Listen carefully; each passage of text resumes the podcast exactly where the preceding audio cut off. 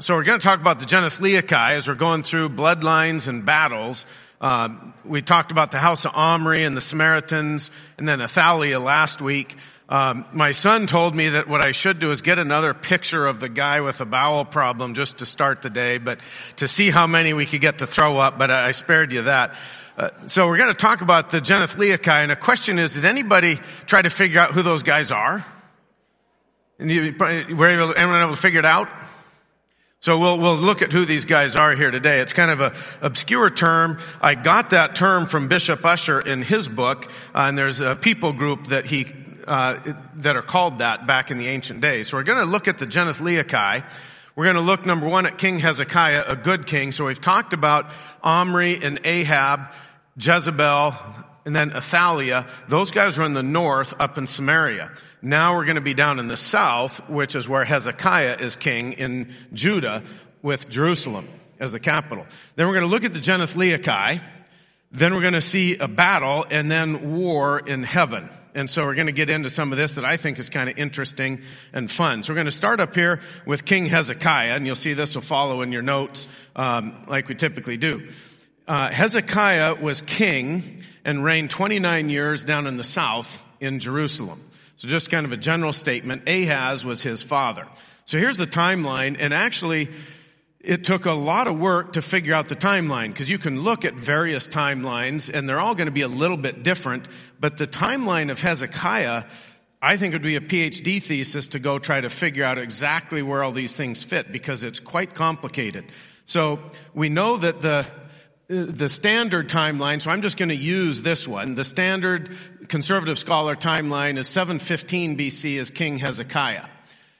In 722, you had Assyria. There's various Assyrian kings, but Assyria takes the north, which is Israel, captive. But here's an interesting verse. Now in the fourth year of King Hezekiah, which was the seventh year of Hoshea, son of Elah, king of Israel, Shalmaneser, king of Assyria, came up against Samaria and besieged it in his fourth year and he besieges it for three years. So that tells you he's a, either king or a co-regent or something and people always debate how they might do those, but he is in charge when Samaria falls. And that'll pay, uh, that matters when they're talking about, well, how about Samaria? Because in this day, Samaria is actually stronger than Judah. But so he was king, so he couldn't have just started here. He had to be before that. Now 701 is when most people agree that's when Sennacherib, the king of Assyria, comes in. The, a different Assyrian king conquered the north here, then Sennacherib comes here at 701. So we're going to keep that date, but there's other things that make it interesting how to make this timeline. And we're going to go back and forth between Chronicles, Kings, and Isaiah. So if you read those, there's three different books that all tell this story of Hezekiah, and they give little tweaks, little differences, but it's not in chronological order. There's the key phrase now in those days when he's healed, and then there's all this stuff that happens in battles. I'm going to put it in chronological order for you. Genesis 10 and Genesis 11 are not in chronological order. The book of Daniel is not always in chronological order. Uh, there's multiple things in scripture that are not in chronological order. The book of Judges is not in straight chronological order. And so you have to look at timelines and kings and know who people are in order to get the actual flow. But I'm going to bounce around between Chronicles and Kings and Isaiah on the main part of the story because each one tells little bits, but I'm going to do it chronologically for you here today. But you'll notice if you study your Bible, the order might seem different. This is going to be chronological. And he, Ahaz, that's the father of Hezekiah, offered sacrifices and burnt incense at the high places on the hilltops and under every spreading tree. So he is taking idolatry now into Jerusalem, Judah. Therefore the Lord his God delivered him into the hands of the king of Aram. The Arameans defeated him and took many of his people as prisoners and brought them up to Damascus. He, Ahaz, was also given in the hands of the king of Israel, that would be Samaria, who inflicted heavy casualties on him. In one day, Pekah, the son of Remaliah, killed 120,000 soldiers in Judah because Judah had forsaken the Lord, the God of their ancestors. So who's tougher right now? Samaria in the north or Jerusalem in the south? Samaria in the north is stronger and that makes a difference. Oh, you get, now that was a woman with a catch. That's, Ooh. Oh, but that was awesome. I mean, we were two for three. I mean, that's pretty good. Your husband, he, you've got him whipped now. So Jerusalem is inferior to Israel, the north. Um, they've already just lost a big battle. That's important later on, we'll see, because who are you when Samaria couldn't stand before Assyria? And there's always a reason. The reason why things go bad is because there's moral problems, there's idolatry going on from leadership. Everything rises and falls on leadership. So Samaria is stronger militarily than Jerusalem at this point, than Judah. Ahaz gathered together the furnishings from the temple of God and cut them in pieces.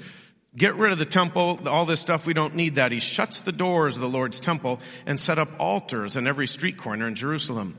In every town in Judah, he built high places to burn sacrifices to other gods, little g gods, aroused the anger of the Lord, the God of his ancestors. So syncretism following the way of the heathen nations, not following Yahweh. Therefore, so there's always cause and effect with scripture. There is nothing random anywhere in the universe unless you believe in evolution. But God's word is non-random. Everything has cause and effect. So therefore, the anger of the Lord has fallen on Judah and Jerusalem, and he, God, has made them an object of dread and horror and scorn, as you can see with your own eyes. We could probably make a relationship to our country as we reject God and move away into syncretism and idolatry. This is why our fathers have fallen by the sword and why our sons and daughters and our wives are in captivity. So Hezekiah is looking at all of these problems and he says, I am going to make a change. So Hezekiah says, now I intend to make a covenant with the Lord, the God of Israel, so that his fierce anger will turn away from us. That's number one. Hezekiah broke from the way of his father and made a covenant with the Lord. He broke from the way of his father, made a covenant with the Lord. So there's this revival. Uh, this is down in the south. There never was a good revival up in the north. Jehu did have one a little bit. We talked about him last week. Uh, but this is a good revival down in the south in Jerusalem. For Hezekiah, king of Judah, had contributed to the assembly a thousand bulls and seven thousand sheep, and the princes on their part contributed a thousand bulls and ten thousand sheep. A large number of priests consecrated themselves, got holy for God.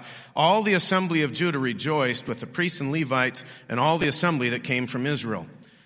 And there's also sojourners who came from north in Israel down into Judah. They're attracting people to God. There was a great joy in Jerusalem for since the day of Solomon, son of David, king of Israel, there had not, nothing like this in Jerusalem. So we have a great revival.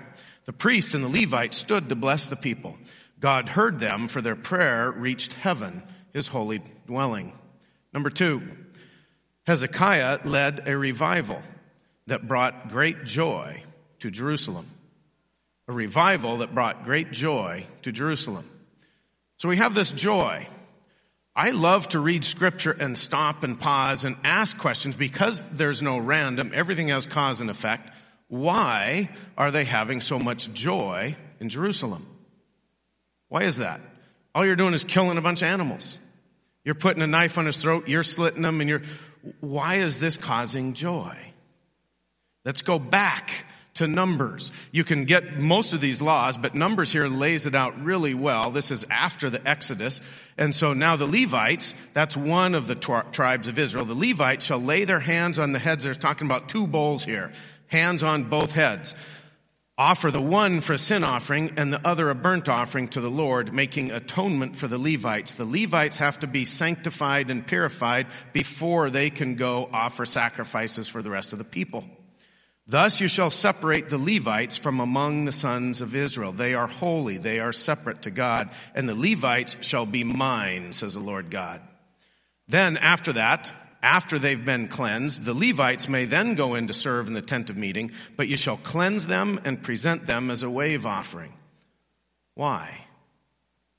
Why are the Levites out of all the 12 tribes, why are they separate to God?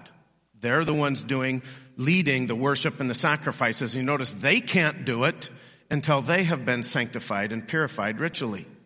Here's the reason. For they, the Levites, are wholly given to me. This is a sovereign declaration by God from among the sons of Israel. I, the Lord, have taken them for myself instead of every first issue of the womb the firstborn of all the sons of Israel. Well, why is that? It goes back to the Exodus. For every firstborn among the sons of Israel is mine, among the men and among the animals. On the day that I struck down all the firstborn in the land of Egypt, I sanctified your firstborn for myself. If you painted the blood on the doorstep properly, your human and your animal firstborn was spared. If not, it was killed. They're mine because I didn't kill them. They're legally mine. But I have taken the Levites now instead of the firstborn of all the regular people, the sons of Israel. And the Levites have to be sanctified and then they can lead you in sacrificial worship. It all comes down to this big revival. Number three, understanding substitutionary blood sacrifice brings great joy. The blood sacrifice brings great joy. I've just put a couple references you can look at. But this is a propitiation. So it started back then, and we now see it as we look back at the cross with the Messiah, a perfect propitiation, a satisfactory payment that pays the bill in full. So if you lived your life perfect, you could go to heaven. Nobody can because of original sin. But if you did live perfect, you would go to heaven. So let's say this guy here lives perfect. Can he give his life for one of you? No, that's not a propitiation. Why? So you look at David, he has an affair, he has murder to cover the affair, and he cries out, against my wife I sinned. Against who? Against God. You don't sin against your wife, you sin against God. So he knew his sin was against the Almighty God. Any sin is therefore infinite in power because it was against the infinite God. It wasn't your puny wife that you sinned against, it was the big guy. So therefore, if a human lives without sin, he would earn his way to heaven. I realize that's not possible. I'm talking theoretical. If he did, he'd make it himself, but he couldn't make a payment, a propitiation satisfactory to pay the bill for any other person because he is not infinite. Only an infinite God could do that. So as we understand sacrificial blood sacrifice, without the shedding of blood, there's no forgiveness of sin. That brings not only, it should start with gratitude, but then you realize the joy that we can actually have eternal life and we don't need eternal damnation. That is the foundation of the revival of Hezekiah, all around these sacrificial blood sacrifices. This is what Hezekiah did throughout Judah, doing what was good and right and faithful before the Lord his God. So now we're going to move to the Genethliachi. We're kind of walking chronologically in the life of Hezekiah. And so Hezekiah is the king and he gets sick.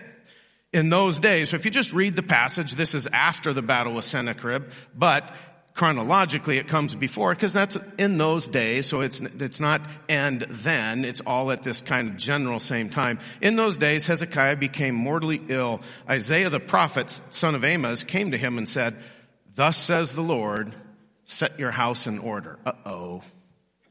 Why? For you shall die and not live. Kind of a downer to start your day. This is the way it's going to go for you buddy but Hezekiah humbles himself and prays before God. And before Isaiah had even left the premises, before he had gone out to the middle of the court, the word of the Lord came to Isaiah and said, return, go back to Hezekiah, the leader of my people, and say, thus says the Lord, the God of your father David, I have heard your prayer. I have seen your tears. Behold, I will heal you. On the third day, you'll go up to the house of the Lord. I will add 15 years to your life and so if you remember these ends, last week we had an end to Jehoram the king. It's gonna be bad for you and you're gonna have the bowel problem. And, oh, I don't want to hear an and when God is giving punishment. But when God says, okay, I've heard, I will heal, I will actually add to your life, and I'm more, what's the and? What is the good? Remember, God wants to bless those who serve Him. And I will deliver you in this city from the hand of the king of Assyria, who hasn't come yet, but he's going to be coming. And another one. And I will defend this city for my own sake and my servant David's sake. So obviously the healing came before the invasion, the, the surrounding of Jerusalem by Sennacherib. So here's our timeline. We know that he was king when Assyria fell. Uh, there's a traditional date for King Hezekiah. 701 is when Sennacherib surrounds Jerusalem, but he's dinking around in the country as an invading force for a couple of years. Now Hezekiah said to Isaiah, what will be the sign that the Lord will heal me and that I shall go up to the house of the Lord on the third day? Isaiah said, this will be the sign to you from the Lord, that the Lord will do this. He's going to give you a sign to say, yes, I'll heal you. What do you think? Shall the shadow go forward 10 steps or go back? So Hezekiah said, it's easy for the shadow to decline. It's like a sundial going down. That's the way it always does. Let's make this tough. Let's go backwards 10 steps. Isaiah the prophet cried to the Lord and God brought the shadow on the stairway back 10 steps by which it had gone on the stairway of Ahaz. That was like a sundial. So the sun, the shadow is moving and it goes backwards, just like turning a shadow backwards. That requires movements of what? Heavenly bodies. Uh, and it's interesting as people talk about that, it doesn't disrupt other eclipse data. And so, wow, this is not a simple thing. Who noticed? Oh, the Geneth Genethliachi. We don't even need to know who they are. Here, I'll give you another one you can reach. Uh, the Genethliachi notice this. You need to sit in the front and you can learn to catch. Uh, so who noticed it was the Genethliachi? You were waiting for that one, weren't you? Uh, so she gets this. Even if we don't know who the Genethliachi were, this is the ancient ones, the smart ones. It literally means the keepers of the genealogies. Well, who are the Genethliachi? They stem from Babel. They are the guys that are star worship, astronomy. They're not worshiping Yahweh, but they're uh, the class of the smartest people in the world. At that time, Berodach Baladan, son of Baladan, king of Babylon. So remember, right now, Assyria is the power. We're at like 715 time. Babylon will be at 605. They beat Syria, Assyria in 612. At that time, Berodach Baladan, son of Baladan, king of Babylon, sent letters and a present to Hezekiah, for he heard that Hezekiah had been sick. Hezekiah listened to them and showed them all his treasure house, the silver, the gold, the spices, the precious oil, the house of his armor, all that was found in his treasuries. There was nothing in his house, nor in all his dominion that Hezekiah did not show the Geneth Genethliachi. Hezekiah was pleased as he showed them all. So He's pleased that these dudes, the ancient ones, the ones that know things, the guys that study the stars, they see signs, they observe things that no one else in the world observes. Here's an example. You have a, some kind of miraculous movement in the heavenlies and only one people group on earth noticed, had the wherewithal to notice, and they came to see me. So you see, there's a pride issue with Hezekiah. Number four, Hezekiah was pleased that the Genethliachi came to see him. He was pleased. You could also put proud. Do I know he was proud? Yes. Chronicles adds that. In those days, Hezekiah became mortally ill. He prayed to the Lord and the Lord spoke to him and gave him a sign. Chronicles oftentimes puts the spiritual insight into things. Hezekiah gave no return for the benefit that he received for the healing because his heart was proud. Therefore, wrath came on him and Judah and Jerusalem. His heart was proud. The Genethliachi noticed me. They don't notice routine guys. However, Hezekiah humbled the pride of his heart, both he and the inhabitants of Jerusalem, so that the wrath of the Lord did not come on them in the days of Hezekiah. So the north, Assyria, was taken by, the north uh, of Israel was taken by uh, Assyria, but Assyria does not take the south. That's going to await the days of Babylon a hundred years later. Now, Hezekiah had immense riches and honor. Why did he have riches and honor? His father Ahaz had been paying tribute to Assyria for years and years and years. Hezekiah stopped that, and that was righteous before God. So God encouraged him, you should not be subordinate. You are supposed to be sovereign. What are you being subordinate for? I, God, am the one that decides who is over you, who is not. So when Babylon comes, God tells them, submit to Babylon.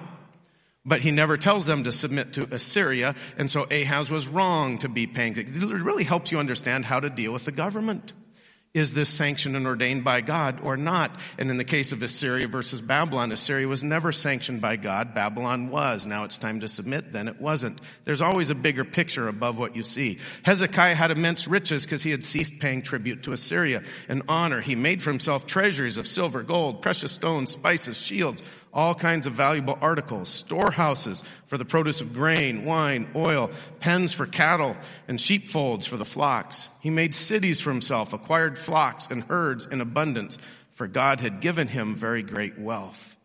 It was Hezekiah who stopped up the outer outlet, and so he's going to be stopping these things in preparation for defense.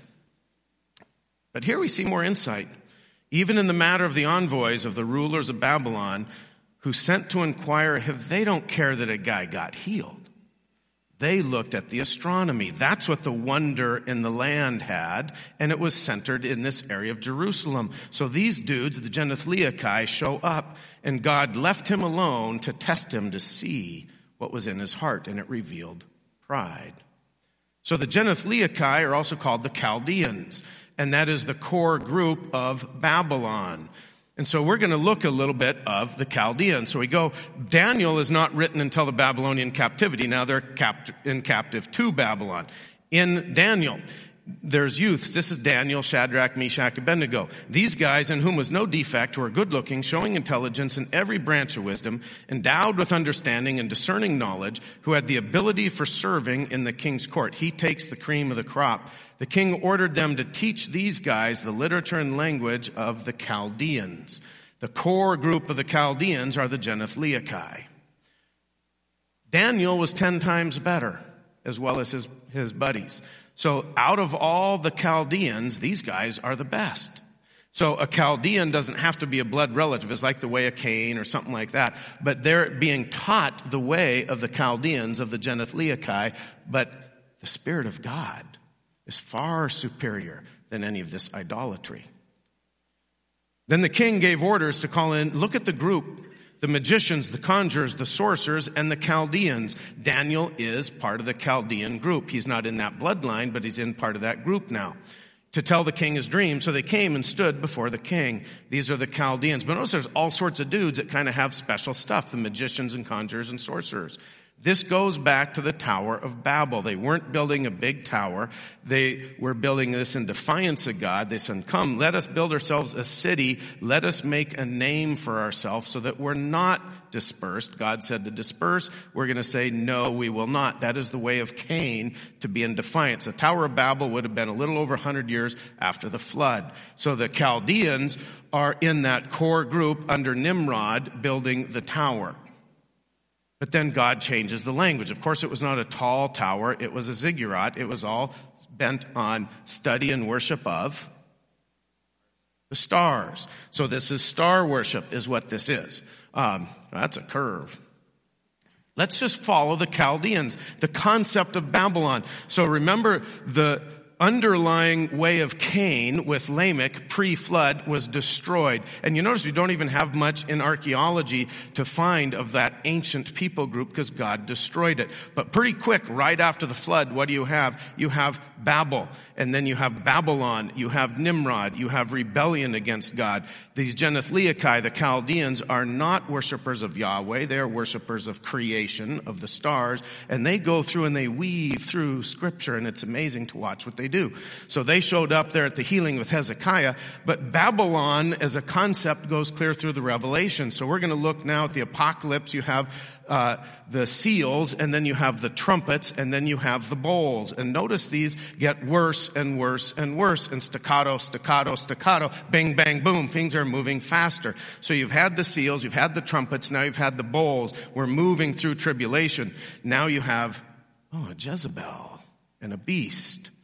Then one of the seven angels who had the seven bowls, see, these are the last. You had seals, trumpets, bowls came and spoke with me saying, come here, I will show you the judgment of the great harlot pulls people away with idolatry is adultery, pulling away from the worship of God. She is the harlot who stimulates this, who sits on many waters, with whom the kings of the earth committed acts of immorality, and who dwell on the earth, all those who dwell on the earth were made drunk with the wine of her immorality. He carried me away in the spirit to the wilderness, and I saw a woman sitting on a scarlet beast, full of blasphemous names, having seven heads and ten horns. The woman clothed in purple and scarlet, adorned with gold, precious stones, pearls, having in her hand a gold cup of the abominations, the unclean things from her immorality.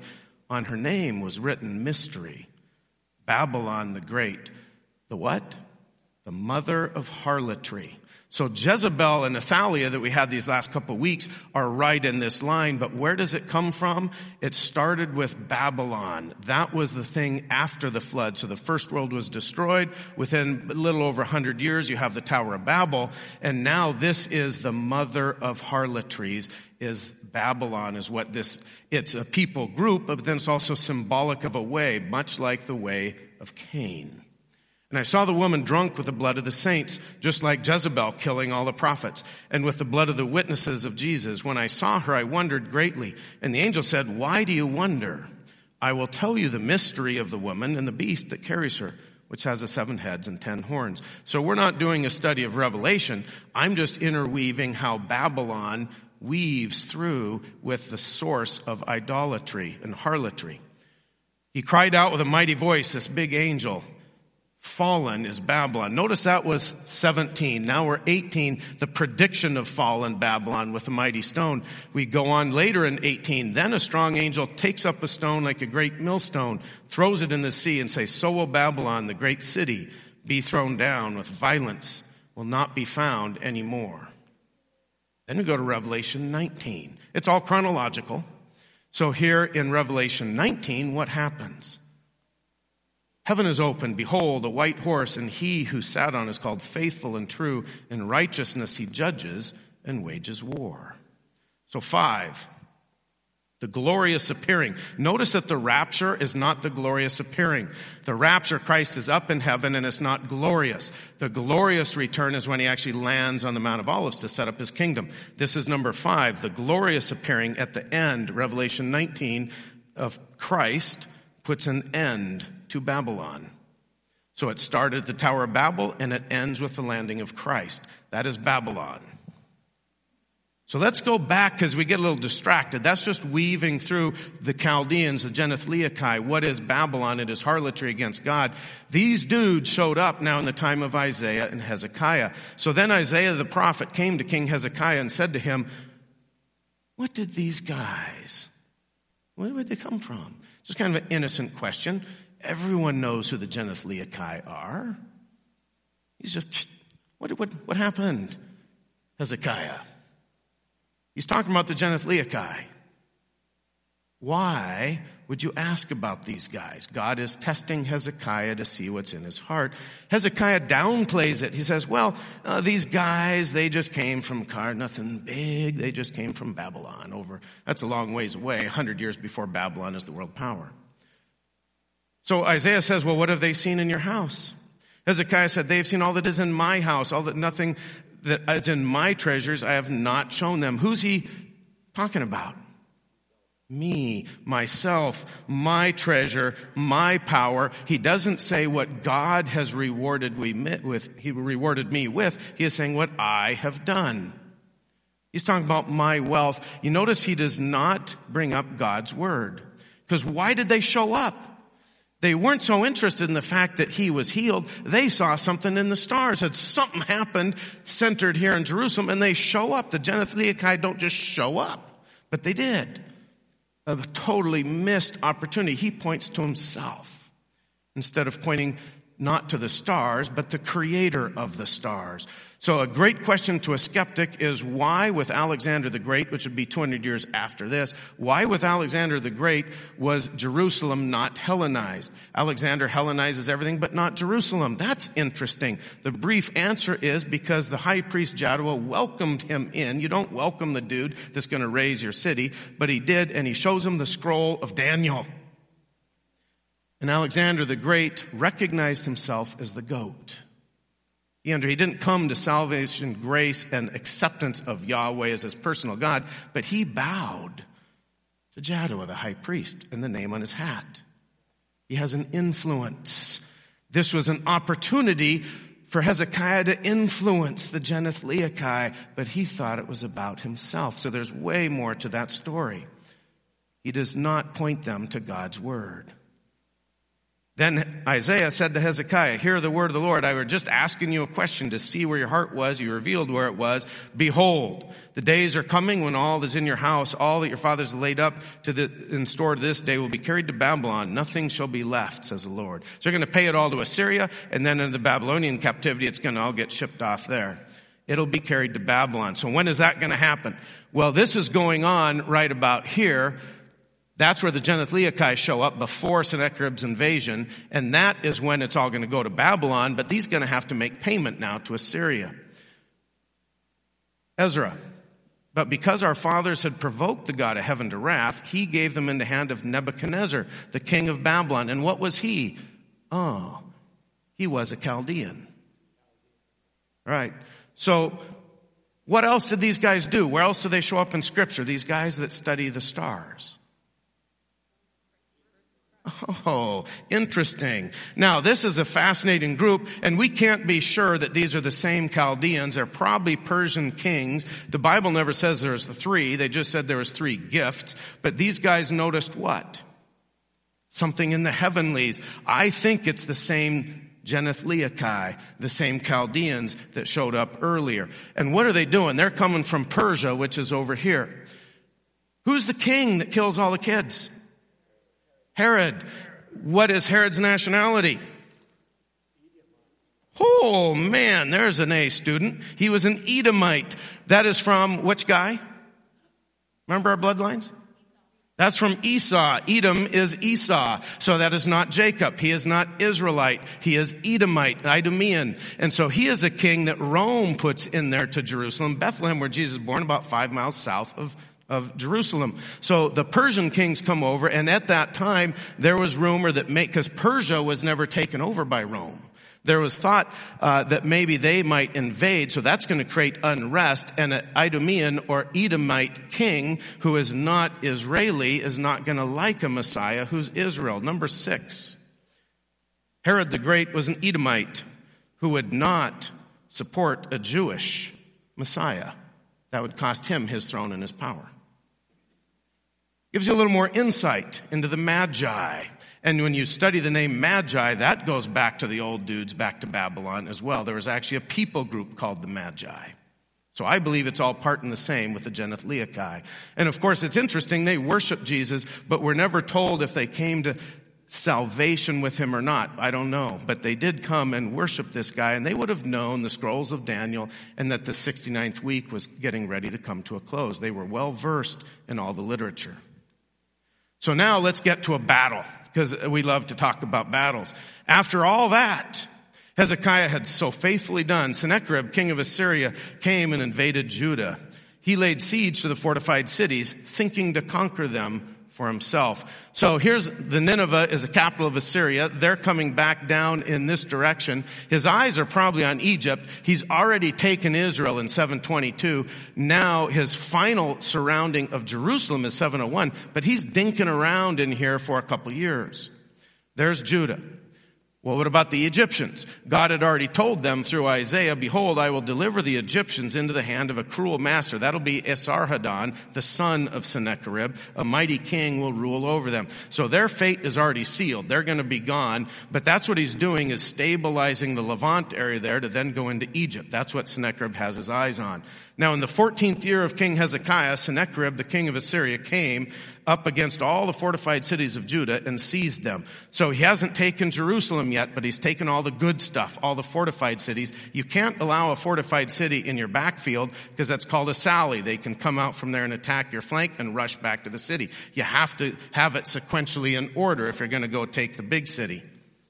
So this is where he's king, and this is where a lot of people get the 14th year, because we know Sennacherib came here, but Sennacherib, that was his final surrounding of Jerusalem, not just when he first entered the land. So Hezekiah's time frame just goes a little bigger than that. So now we see he's coming down from here. He's already got Assyria in the north, that was Samaria. Now his eyes are on Judah, but his big prize is he actually wants Egypt. There's more wealth there in Egypt. So here we see what he's doing. He's coming down, coming through. He's, he takes several cities. Samaria's in the north. He takes several cities, but now he's at Lachish when Hezekiah sends him bribe money. Oh, I can see what you're doing. You're surrounding me out. You're cutting off my backfield and supply. And the next spot is going to be Jerusalem. Hezekiah, king of Judah, sent to the king of Assyria at Lachish, saying, you notice he waits till, uh oh, he is really serious coming in here. I have done wrong. My fathers paid you tribute. I've done wrong. Withdraw from me. Whatever you impose, I will bear. So the king of Assyria required of Hezekiah, king of Judah, 300 talents of silver. It's debated what that is, but a talent may be about 75 pounds of silver and 30 talents of gold. Hezekiah gave him all the silver which was found in the house of the Lord and in the treasuries of the king's house.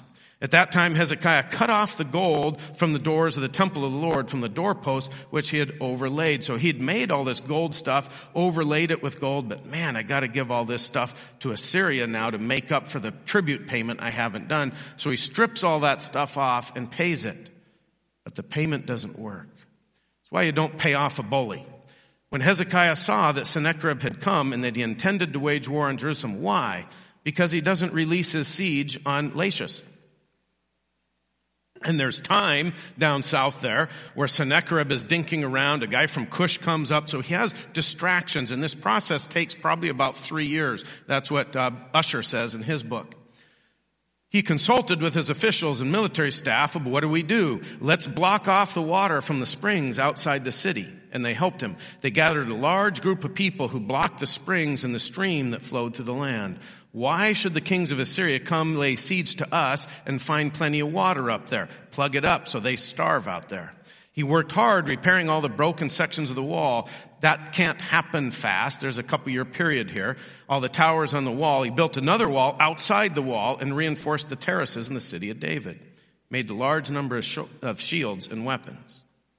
He appointed military officers over the people and assembled them before him in the square of the city and encouraged them with these words Don't be, or be strong and courageous. Do not be afraid or discouraged because of Sennacherib, the king of Assyria, and the vast army with him. There's a greater power with us. With him is only the arm of flesh, but with us is the Lord our God to help us fight our battles. Kind of reminiscent of King David. The people gained confidence from what Hezekiah, the king of Judah, said, because everything rises and falls on leadership. Then the king of Assyria sent his dudes, but Rabshakeh is his main guy from Lachish, so they're down sieging this. And you can go today, there's still siege ramps up to the, uh, archaeologically at that place.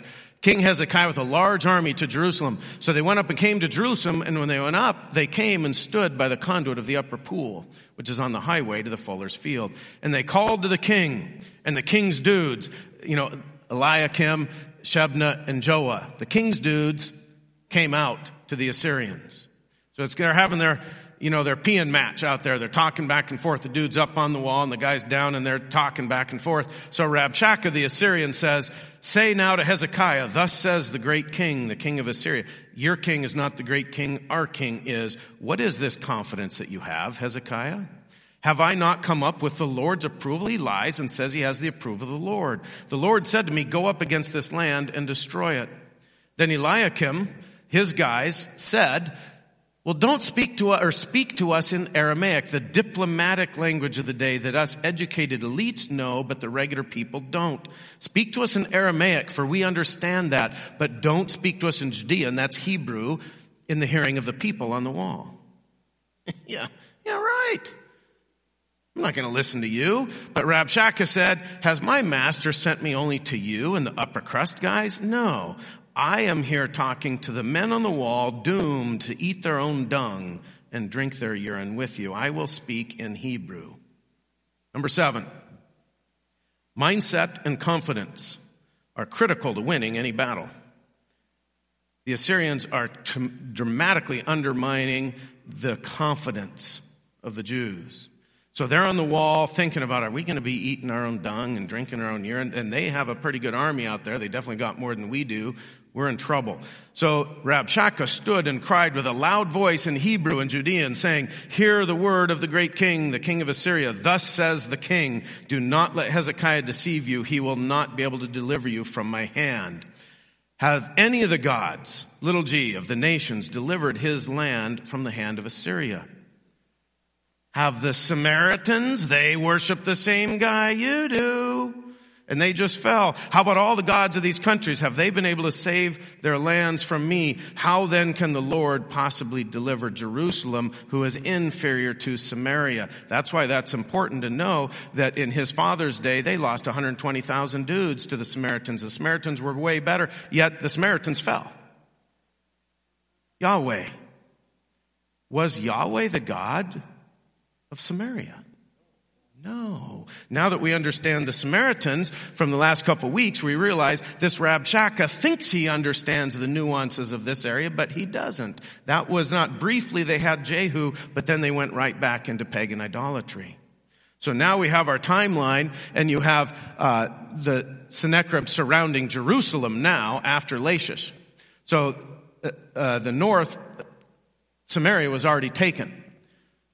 But they were silent, the people on the wall, the Jews, and answered him not a word, for the king's command was, do not talk to him, don't answer him. So his guys tore their clothes when they heard this. And they come to tell Hezekiah. And when the king Hezekiah heard it, he tore his clothes. So now he's got remorse and humility, and he enters the house of the Lord with sackcloth. He's not proud anymore. He humbles himself before God. And he sent, so he humbles himself, goes to the temple, he sends his guys to Isaiah. We need to see what the prophet of God says because we're in trouble. And Hezekiah prayed before the Lord, Oh Lord, God of Israel, who's enthroned above the cherubim, you are God, you alone of all the kingdoms on earth. You are the creator. You are not ruled by the stars. You're not governed by them. You create and govern everything. Incline your ear, O Lord, and hear. Open your eyes, O Lord, and see. Listen to the words of Sennacherib, which he has sent to reproach not us, but the living God. Truly, O Lord, the kings of Assyria have devastated all these nations, all their lands. They've cast down their little g gods and the idols, for they were not gods, but the works of men's hands, wood and stone. Yes, I know they have destroyed them all. O Lord, pray, deliver us from his hand. Why? Why is Hezekiah having confidence now to pray, Lord, deliver us from his hand? And he goes on, so that, deliver us so that, not that I can live or have anything like that, but so that kingdoms of the earth may know that you alone are God. Just like David killing Goliath. Let these Philistines know that there is a God in Israel that is supreme over all. That is the focus of his prayer so that they may know. Number eight, Hezekiah's prayer focused on evangelism rather than his own safety. Remember what his focus was when the Genethliachi came? the smart guy, the guys that know stuff, came to see me. No, they came because the stars and the sun was funny. There was something going on and it was a door God was opening to evangelism and you thought it was about you, you puny Hezekiah. But now he has changed his tune and he is praying that those heathens can see there is a big G God. However, Hezekiah humbled himself, the pride of his heart, both he and the inhabitants of Jerusalem. That's why they weren't taken. He did right in the sight of the Lord. Oh, like David. Yeah, we can screw up, but do we put ourselves in proper position before God? Therefore, thus says the Lord concerning the king of Assyria, he will not come to this city or shoot an arrow there. He will not come before it with a shield or throw up a siege ramp like he did at Lachish. You can go today and see the siege ramp where he took that. That's not going to happen here at Jerusalem today. By the way he came, he will return. He shall not come to this city, says the Lord. I, personal pronoun, will defend this city to save it for my sake and my servant David. It's because you have prayed. This is the word that God, the Almighty, is now going to speak against Sennacherib. Okay, Sennacherib, says God, because you're raging against me and because your arrogance has come up to my ears, therefore I will put my hook in your nose and my bridle in your lips. I will turn you back by the way which you came. Because he prayed. We have prayer coming up here in a couple weeks, don't we? I wonder where the real battlefield is. Is it up on the wall with a bow and arrow or is it on your knees in prayer? Then it happened that night that the angel of the Lord went out and struck 185,000 in the camp of the Assyrians. And when men rose up early in the morning, behold, all of them were dead. And so you might be superficial and say, well, when the men rose up early, how are all of them dead when some of them rose up? All the ones that were dead were dead. So the question is, who died? It was selective. And you read some people and they try to say, oh, it was a plague that came from rats or some disease. That kind of garbage is never selective. Who died? Well, there's 185,000 who died. But the angel of the Lord is very selective. The Lord sent an angel who destroyed every mighty warrior, commander, and officer in the camp of the king of Assyria. Number nine, the angel of the Lord selectively killed the best of Sennacherib's invading force. Everything rises and falls in leadership. So the king is left. Multiple guys are left, but it's the schmucks. It's the JV. They don't have a varsity team. Again, get, where, how do you get your commanders to lead the men? Look at this. Every mighty warrior, every commander, and every officer, all of the leadership and of the footmen, the brave, the good ones are gone. You got your schmucks. He doesn't even try to approach the city. He's like, well, this, this is a fool's errand. That's 185,000 dead bodies. Tuck your tail, head back. So he returned in shame the proud king of Assyria, to his own land. And when he entered the temple of his God, some of his own children killed him there with the sword. Prayer for evangelism, for other people to see, not for what I can get. So now we'll close with this war in heaven. As we kind of talked about a little of that earlier, but it's fa- we talked a little about this a week or two ago, but it's fascinating to me to, to go through it. We can't spend much time on it, but it's very interesting because there's war in heaven. Revelation 12, the middle of the book. This is the middle of the tribulation. There was war in heaven. Michael and his angels waging war with the dragon. The dragon and his angels waged war. And they, Satan's guys, were not strong enough. There was no longer a place found for them in heaven. And the great dragon was thrown down. Well, who was that exactly? It's the serpent of old, the devil, Satan, no mistake who it is, who deceives the whole world. He was thrown down to the earth and his angels with him. Revelation 12, 9, that is the midpoint of the, rev- of the tribulation, and that happens to be the middle verse in the whole book of, tri- of Revelation. Then I heard a loud voice in heaven saying, Now the salvation and the power and the kingdom of our God and the authority of his Christ have come, for the accuser of our brother has been thrown down. He who accuses them before God night and day. For this reason rejoice, O heavens. So the fall of Satan happens in multiple stages. He still has access after his original fall. He still does now, but now he's reduced to heaven. Later he'll go to the abyss. Woe to the earth and the sea because the devil has come down to you. He's not, doesn't have access to heaven anymore knowing that he only has a short time, that brings in the intense, what's called the Great Tribulation, the second half of the tribulation, because Satan can't go anywhere now but restricted to the earth. Number 10. What happens in the heavenlies dictates what happens on earth. It doesn't influence it, it dictates it. What happens up there, just like Aaron and Moses and her, arms are up, arms are down. What happens up here dictates what happens down there. That reminds me of Athaliah, Jezebel, this wickedness of following Satan, the great wrath that comes. I am going to kill everything I can. But here's the question. There was war in heaven. Michael and his angels fight against the devil, against Satan. Here is God speaking. Lucifer is not in the Bible, by the way. That's in the Latin. His Hebrew name is Hallel, the bright one, the light one, the high one. He is different. He's unique among all creation. Here's what God is speaking about Hallel before his fall. Thus saith the Lord God. So here's truth about who we now know as Satan, but when he was Hallel, Lucifer. Thou, individual person, Lucifer, you seal up the sum. There's a measuring cup, it's called finite, but out of all things created, it is you. It is not Michael, it is not Daniel, it is not Gabriel. It is you who seals what's full. Everyone else could be a fraction of you, but they're subordinate to you. Full of wisdom, perfect in beauty.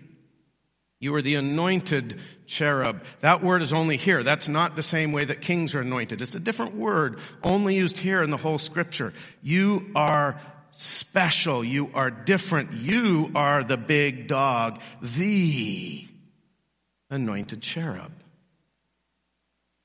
That is a significant statement by the Almighty God. Notice the Almighty God is a Trinity who is uncreated, infinite. This is a finite being, but of all finite beings, he is the big dog, which is why he fell. He wouldn't fall if there's a bigger dude than you.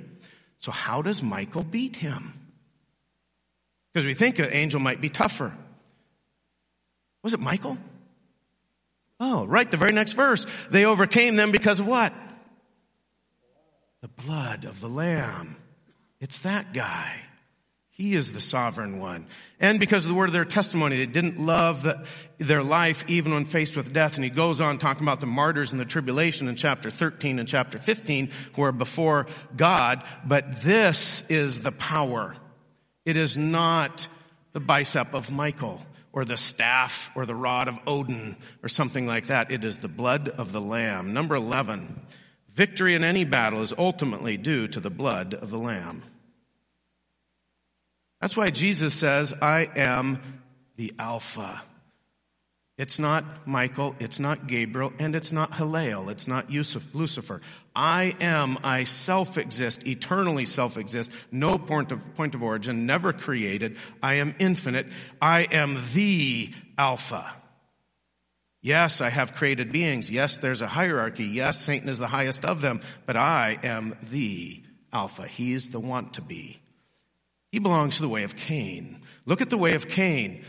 It's a rejection of authority. Woe to them, they've gone the way of Cain. Now I'm going to insert in here, because we've looked at this one several times in this class, but right here, there's Michael. Michael, the archangel, when he disputed, what's the context? The way of Cain and authority. Michael, the archangel, when he disputed with the devil and argued about the body of Moses. Where you, God buried Moses, and that body is an important body. What are we going to do with that? Michael did not dare pronounce against Satan a railing judgment. He submits to God. Michael does not say, let's go duke it out. Let's step outside. Let's do an arm wrestling match. You want to fight on the ground or fight standing up? There is no challenge to a fight by Michael. He knows he is inferior to Satan. He simply submits to God. God sent me with authority to get the book, the uh, body of Moses. I know I can't do combat with you, but I have authority from God. That's where it comes from. Michael cannot have a physical combat and win without the Alpha. So now we see other angels, and people get confused with this because there's an angel that comes down from heaven holding a key to the abyss and the great chain. He is holding the key. Who has the keys to death and Hades? Jesus. The Alpha holds that. He gives that key, that authority to an angel. This angel has no power over Satan unless it is given to him by the Alpha. So he takes him, he puts him in the abyss. That's not the lake of fire yet. He laid hold of the dragon, the serpent of old, who is the devil and Satan, and bound him for a thousand years. He threw him into the abyss and shut it and sealed it over him so he would not deceive the nations any longer. Notice you get out of the abyss, you can't get out of the lake of fire. But it's not the angel himself. It is the key. It is the authority. Jesus has the keys of death and Hades. The abyss is a compartment of Hades. You have no power over him unless it is granted to you from above. So here you have Apollyon or Abaddon. This is in the tribulation as well. The fifth angel sounded and I saw a star from heaven which had fallen to the earth and a key to the bottomless pit. There's the key was given to him. He doesn't have it of his own potency. It is given to him. He opened the bottomless pit and smoke went up in the pit like a great furnace. The sun and the air were darkened by the smoke of the pit. Out of the smoke came locusts of the earth and power was given to them. They don't have it unless it's given to them. As scorpions have power, they were told. They're not autonomous beings. They're told know what to do and what not to. Don't hurt the grass or any green thing or a tree, but only there's two marks. The mark of the beast and the seal of God. Now these guys are not able to touch those who have the seal of God. Only those with the mark of the beast. They were not permitted to kill, not permitted. They're not autonomous, but to torment for five months. Number 12, the ability of any being to do anything comes from the authority of God. God is sovereign. In those days, men will seek death. They will try to commit suicide, and you can't even commit suicide. That is despair. So we looked at the Genethliachi, kind of tried to weave these guys through. Uh, we see them show up with Hezekiah, but they started with Babylon. So in summary, we looked at Hezekiah who made a covenant with God, rejecting the way of Ahaz, rejecting payment to Assyria, which was proper to do because they were never supposed to be submitted to Assyria. And he makes a great revival on the substitutionary blood atonement understanding that concept and that brought joy to the people. And then we saw the Genethliachi, these dudes who know stuff. They see things that everyone else misses. They show up not because of the healing, but because the astronomical changes and there's an opportunity. Makes me wonder how many times do we miss an opportunity that God brings our way because we think, well, that, I'm pretty cool. And we forget what God is actually doing. Then there's a battle. The angel of the Lord selectively kills the best 185,000 in the army of Sennacherib. And then looking at war in heaven is just to see the authority of God. Even Michael can't lay a hand on Satan by himself. If he could, why do we need the Alpha? Very simple logic. If Michael could beat Satan, there's no need for the Alpha. You see what Jesus is doing? Everything pertains to the Alpha and the Omega. Let's pray. Dear Lord, I just thank you for loving us. Uh, thank you for this beautiful day. And I just thank you that your word is internally consistent and true and help us to realize it's all about you and not us. Help us to be the servants that you would ask us to be. In Jesus' name, amen.